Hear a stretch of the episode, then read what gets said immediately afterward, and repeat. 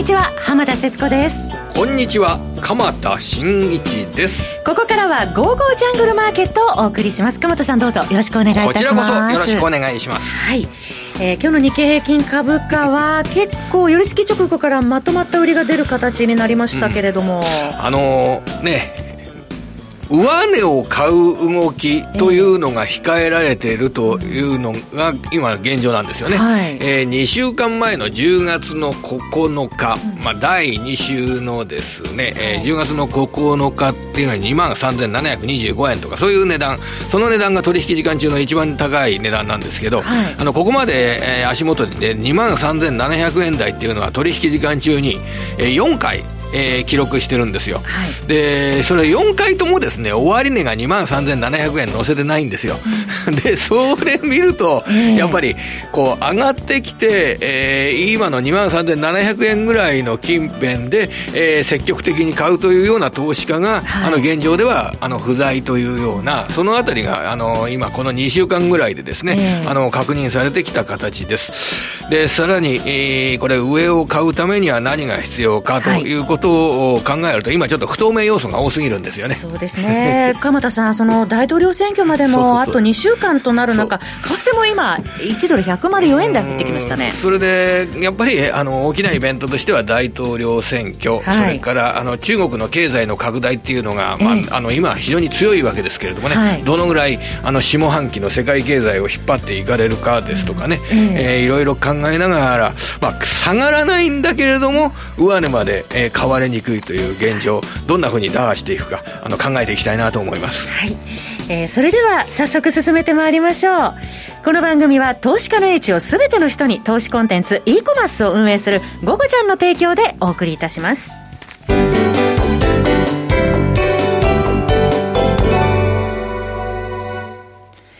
さて、オープニングで鎌田さん、その下には硬いが上には重いというお話ありましたけど、ボリュームも売買代金2兆円割れがこれで9日間続いてるっていう状況ですね。ボリュームが少ないというのは、えー、あの、ネガティブに捉えられがちな部分あると思いますけど、はい、要は買い手も売り手も、下値で売りたいっていうような、そういう売り方もいらっしゃらないし、はい、上値を買っていきたいなという投資家も少数派になっている。だからこれ、売買代金自体が少ないという形なんですよね。えーはいからこれがまあ急落するとかそういう事態になると、下値で喜んで買う投資家はいらっしゃるでしょうし、急騰するという状況になれば、まあ上がった、じゃあここでは売ろうという投資家はいらっしゃるだろうし、要はね、ちょっと今の株価の位置を見た場合、非常に居心地のいい位置に来てるというようなことが言えるんだと思います。はいそうなると、こう、パフォーマンスを追求するというためには、やはり、あの、個別企業株式投資の世界では、あの、日経平均だけの売り買いではなくて、えー、企業を選ぶということができますので、はい、えー、その観点で、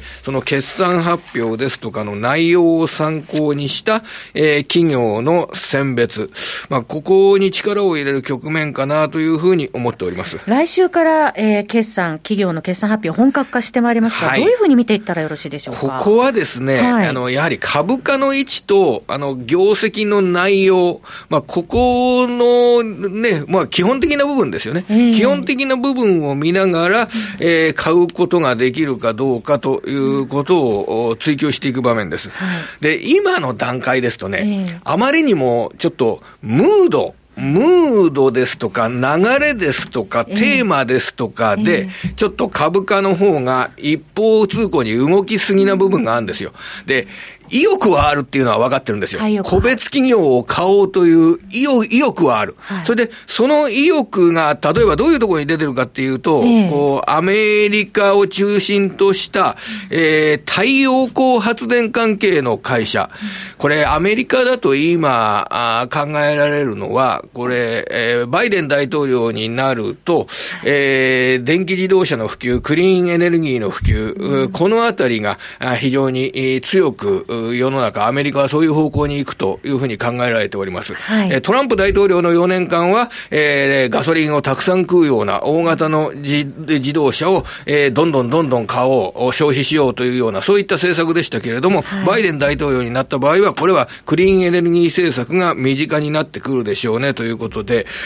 例えば、あの、アメリカの市場で見るとですね、はい、このあたりの動きが象徴していると思うんですが、ええ、あの、インベスコソーラー ETF という ETF があるんですよ。はい、インベスコソーラー ETF。うん、まあ、あの、名前からしてすぐわかりますね。ソーラー、ソーラー発電に関連するような、えー、企業を集めた ETF。こちらの株価というか ETF の価格を見ると、3月22ドルぐらいだったんですよ。3月に22ドル。今、足元だと、これ、ティッカーが TAN になるんですけれども、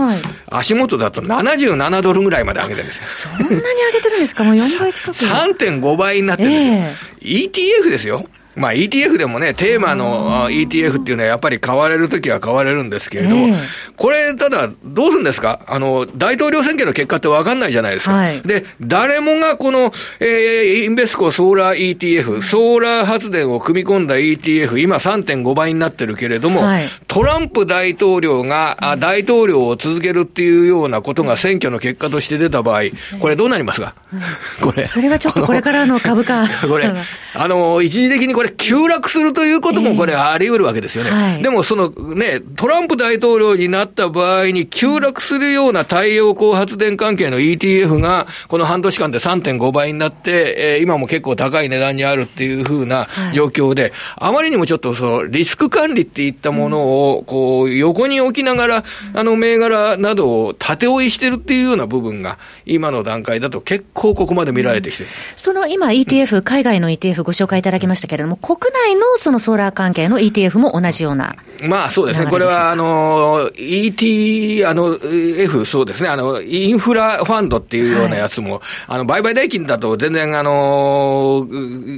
できてないんですけれども、えー、あの、上がってることはすごく上がってるわけですよね。だから、この観点で、えー、要は、ちょっとムードに流されながら、あ買っているという部分が大きいと思うんですよ。うんはい、で、それはまあ、ベースにあるのはもちろんこれ、金融相場ですよね。金融相場でお金は、えー、非常に投資家のもとで余っている。はい、まあ、各国で、あの、お金の支給ですとかがあって、現金が余るというような状況の中で、はい、そこで、あのー、株式投資に対する戦闘意欲というのは非常に強い。うん、それで、それなので、えー、テーマになるような会社にはどんとお金が向かうというような状況ですけど、はい、まあ、ここからやはり決算発表を受けての下半期の事業環境と、うん、えー、株価の位置を踏まえた上での、えー、いわゆる、あの、有望な対象として運用する会社を見つけていくというような姿勢が、えー、ちょっと足元必要になってきてるんじゃないのかなというふうに思っております。あと、岡又さん、そのコロナ禍が深刻化して、もう半年余り過ぎてますけれども、今回の決算はやはりその、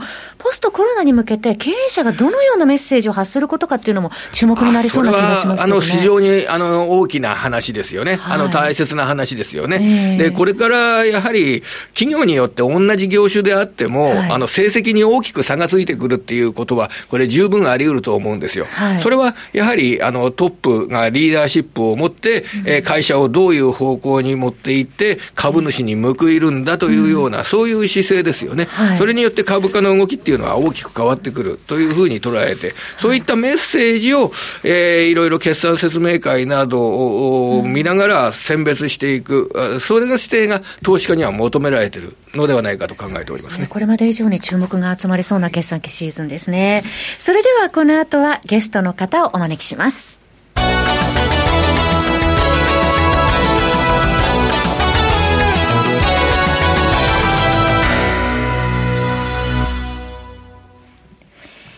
本日のゲストは電話でのご出演です。エモリキャピタルマネジメント代表、江森哲さんです。江森さん、こんにちは。こんにちは。どうぞよろしくお願いいたします。よろしくお願いします。はい、お願いします。江森さんといえば、広頃からグローバルマクロ戦略で、えー、マーケットをご覧になって戦略を立ててらっしゃる江森さんですけれども、まあ、アメリカ大統領選挙まであと2週間となる中で、今のマーケット、どのように捉えてらっしゃいますか？やっぱりあのどういうことが起きるかわからないということでですね、はい、非常にこうマーケット参加者は不安なんでしょうね、えー、アメリカの株見てましてもあの日替わりでこう上がったり下がったりね、はい、ましたり、まあ昨日なんかは比較的こうトリプル安っぽいですね、えー、株も下がって債券売られて金利も上がってドルも売られるというですね、はい、まあそういった動きも見られてますので、やっぱりあの市場参加者少しこう不安を持ちながらですね、まあ少しこう持ち高をこう減らすような動きなんじゃないでしょうかね、うん、今、トリプル安っておっしゃいましたけど、やはりその大統領選挙に向けた不透明感をやはり嫌う動きっていうのは、今、市場でより出始めてきているっていうことなんでしょうかね。うん。まあ、嫌うのもそうでしょうし、あとやはりあの、まあ、ファンドマネージャーからすればですね、はいまあ、ここで勝負して失敗した時のリスクがやっぱり大きいわけですね。はい、まあ、もちろんそのイベントドリブン的にですね、あの、果敢に攻めてくる、まあ、そういったファンドもありますから、一概には言えないんですけれども、はい、まあ、一般的にこういったあの、リスク要因にですね、まあ、積極的に仕掛けてですね、うまくいってもですね、プロの世界とこれ褒められないんですよね。むしろなんでそんなところでリスク取ったんだっていうふうに投資家から言われますから、はいあの非常にですから難しいので、まあ、比較的その、まあ、資産の大きい、もうそれこそあの、ね、数千億円とか超単位で運用している人たちっていうのは、まあ、簡単にこれ、手締まいはできないですよね。株なんか、じゃあ全部売りますかっていうと、これはもう売ると市場が壊れちゃいますので、はい、まあ、そうやると大体先物使うか、オプション使うか、何かしらのそういったあのヘッジをするわけですよね。はい、まあ、最近よく言われてたのは、やっぱりあの、まあ、円を買うか、あとはそうですね、オーストラリアドルを売るとかですね、えー、まあ、株が下がった時に下がりそうな資産であったり、ないし上がりそうな資産、うん、まあ、そういったものをですね、あの株式とは別のエクスポージャー、まあ、つまりそういったあの投資対象でですね、取るということをやるというのはですね、あの行われますから、はい、まあ、例えばその円を買ったりですね、まあ、最近あのオーストラリアドルちょっと下がったりしてましたよね。はい、まあ、そういったのはあのそういったあの背景が実は裏にあるんですよね。うんそういったのもこう分かっていると、まあ、どの市場がその株と反対の動きをしやすいのか、まあ、株が下がったときにあのむしろそのリターンが出やすい、えーまあ、取引っていうのはどういうものなのかっていうのをですね、まあ、そういったファンドマネージャー考えながら、えー、ポジションを取りますから、まあ、もしあの皆さんもあの、まあ、お持ちの、まあ、株であったりですね資産、まあ、これが万が一下がったときに、まあ、それを売らないで、まあ、その済ますにはどうしたらいいのか。まあ、それが下がったときに逆にそのリターンが出る資産を持つか、会社は似たような動きをするものを逆に空売りするとか、はい、まあ、そういったことをやっぱりやると。いう、その思考がやっぱりそのグローバルマクロ的な観点からすると、まあ、必要でしょうね。はい、はい。あの、お金、株式を対象にお金を運用するときに、今の段階におけるリスクというのを、えー、ちょっと整理しておきたいんですけれども、それはあの、大統領選の結果という、この不確実性、これがリスクっていうことなんでしょうかね、とりあえず。もう2週間もない間に、あの、大統領選はこれを、あの、投票に、日になるんですけれども、それで、あの、どちらかになったら、リスクオン、どちらかになったらリスクオフというような、そういう考え方結構シンプルな考え方、これはできるんでしょうかね、これ。あの最初はですね当初あの、トランプが勝てば、まあ、問題ないだろうと、変わらないだろうと、うん、でバイデンが勝ったら、これは増税で大変だぞと、うん、あるぞと、まあ、こういう話だったんですよね。うんそれが最近になるとですね、どっちが勝っても大丈夫だと。はい。そういう話になってきてるわけですよ。あの、都合のいいような感じの解釈になってきてますよね。これはね、これでね、かなり乱暴ではあるんですが、はい確かにですね、冷静に考えるとですね、まあ現状そのコロナの問題がありながらですね、今アメリカが、まあ、与野党、この追加経済対策の協議やってますよね。はい、まあこれはあの、いずれにしても、これはあの、ペロシ下院議長も言ってるように、あと、無入信財務長官も言ってるように、これはまあどっかではあの落としどころ見つけてですね、まあやらざるを得ないわけですね。金額がどうなるか別にして。まあそうなると、これどっちの政党がなろうがですね、やるわけですよ、結局は。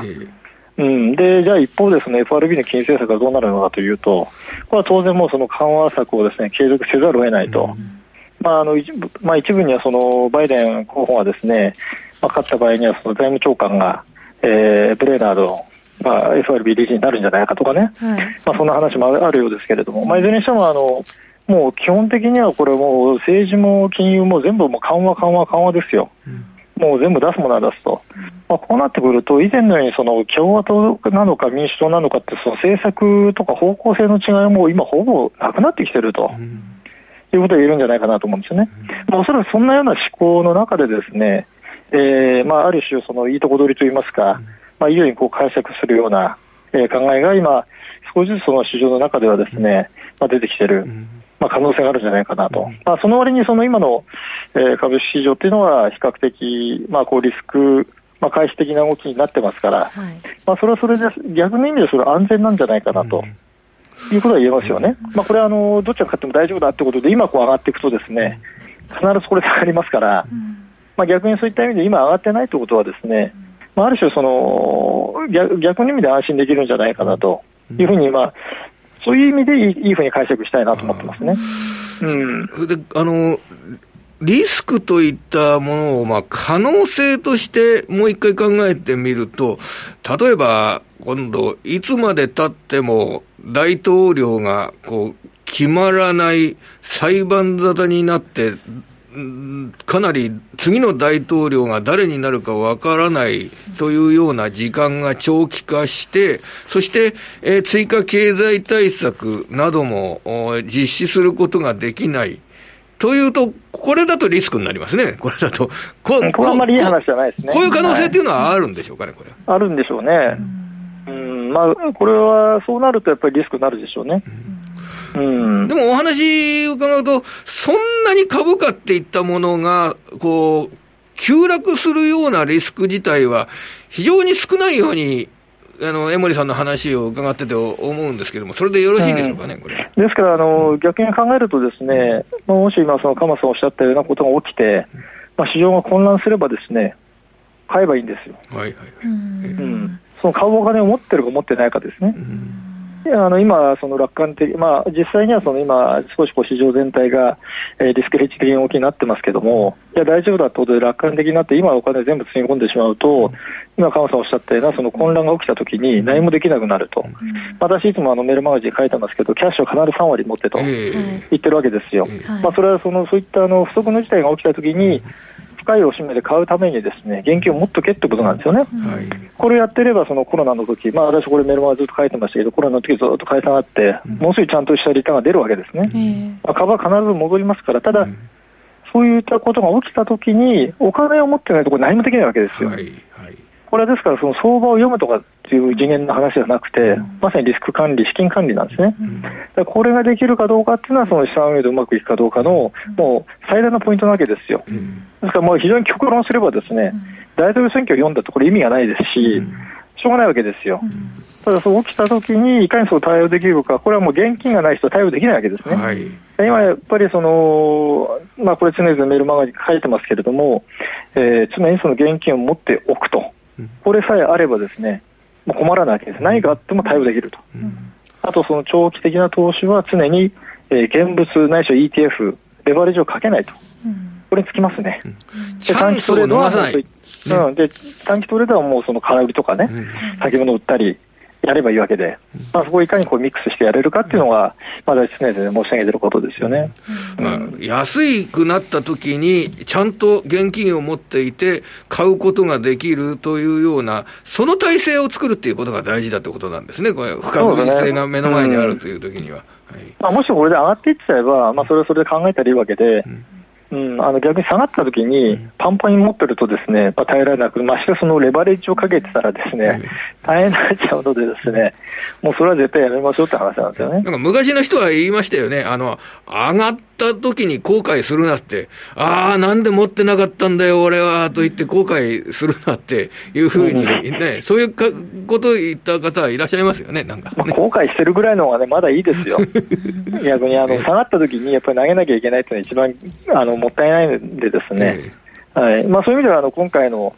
えー、大統領選挙というのは、まあ、どういう結論になるかね、うん、もちろん誰もわからないわけで、うん、まあ、これ、偉そうに分析して、ですねあの改正しても、ですね、まあ、正直私、全く意味ないと思ってるんですね。はい、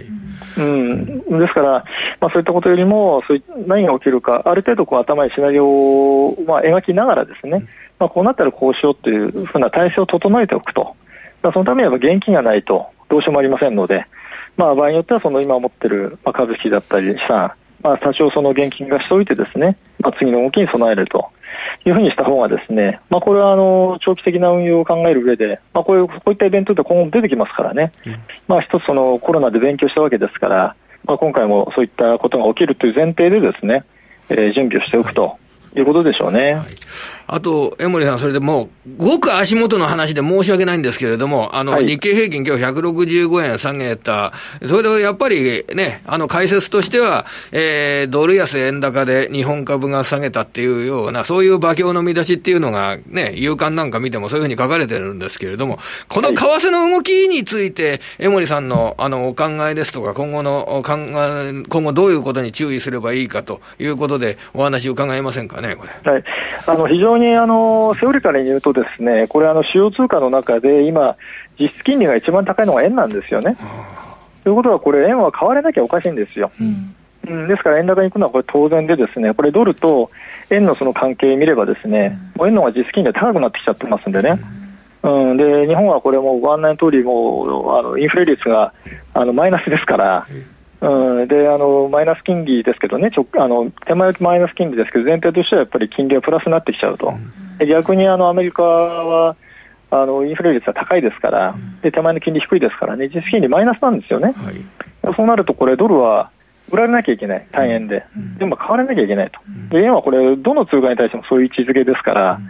むしろですねこれ、100円ぐらいでもちょうどいいぐらいなんですよね。うん、それをちゃんとこう分かってるのかどうかっていうのは非常に大きいポイントだと思います。まあ、これ、あの比較的短期的な、まあ、現状のその金利差から見た評価ですよ。ですから100円、104円であっても別にこれ驚く必要ないし、上に行かないのはこれ当然なんですよね。上に行った方がおかしいんです。つまり円安になる方がおかしい。はい、でただ、一方、その長いスパンで見れば、今、先ほどからお話しするようなそのアメリカの財政の問題ですね、あと金金融の問題ですね、金融緩和、これはあのアメリカがご案内通り、も世界ので一番その金融緩和もしたり、財政出動してるわけですから、日本とかヨーロッパが同じようなことをしても、規模は違うわけですよ。まあ、こうなると、対極的に見ても、やっぱり、えーまあ、ドルが下がっていかざるを得ないという、一応その構造にはなってるわけですね。ただそれが加速度的に短期的に起きるかっていうと、それはやっぱりそのそうならない。あ、これはあの以前からね、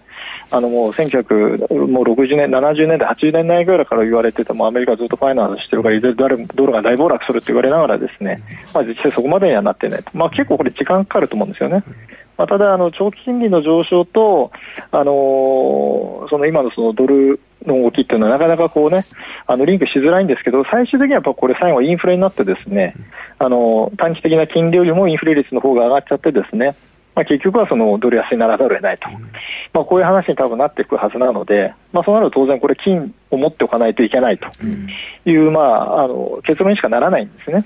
うん、なのでは、まあ、金は必ずあのあの3割を持っていてくださいって私はもうずっと言い続けてるわけですよ。ゴールドの保有というのは、はい、あの今もあやはりしっかり、ちょっとゴールド高値抜けなくなってきましたけれども、こういう時にしっかりゴールドを持つっていうようなことっていうのは、江森さんとしてはやっぱり、えー、進めたいわけですよね、それゴあの短期的にその儲けたいっていう人はです、ね、別のことを考えなきゃいけないですね。うん、まあ、そこで先物を売ったり買ったりまあ、為替売ったり買ったりしなきゃいけないですけど、資産運用と観点からすれば、まあ、そういうことは全く関係ないわけで、はい、まあ、当然あの、私、メールマガジンは両方載せてますよ、うん、短期的にはこうしなさい、長期的にはこうしなさいって、両方きれいに分けて載せてますんでね、はい、あのそういうふうにあの、そういう思考が持てると、あのこのマクロ的にですね、市場とか世界とか国際情勢全般がこう綺麗に見えてくるわけですよ。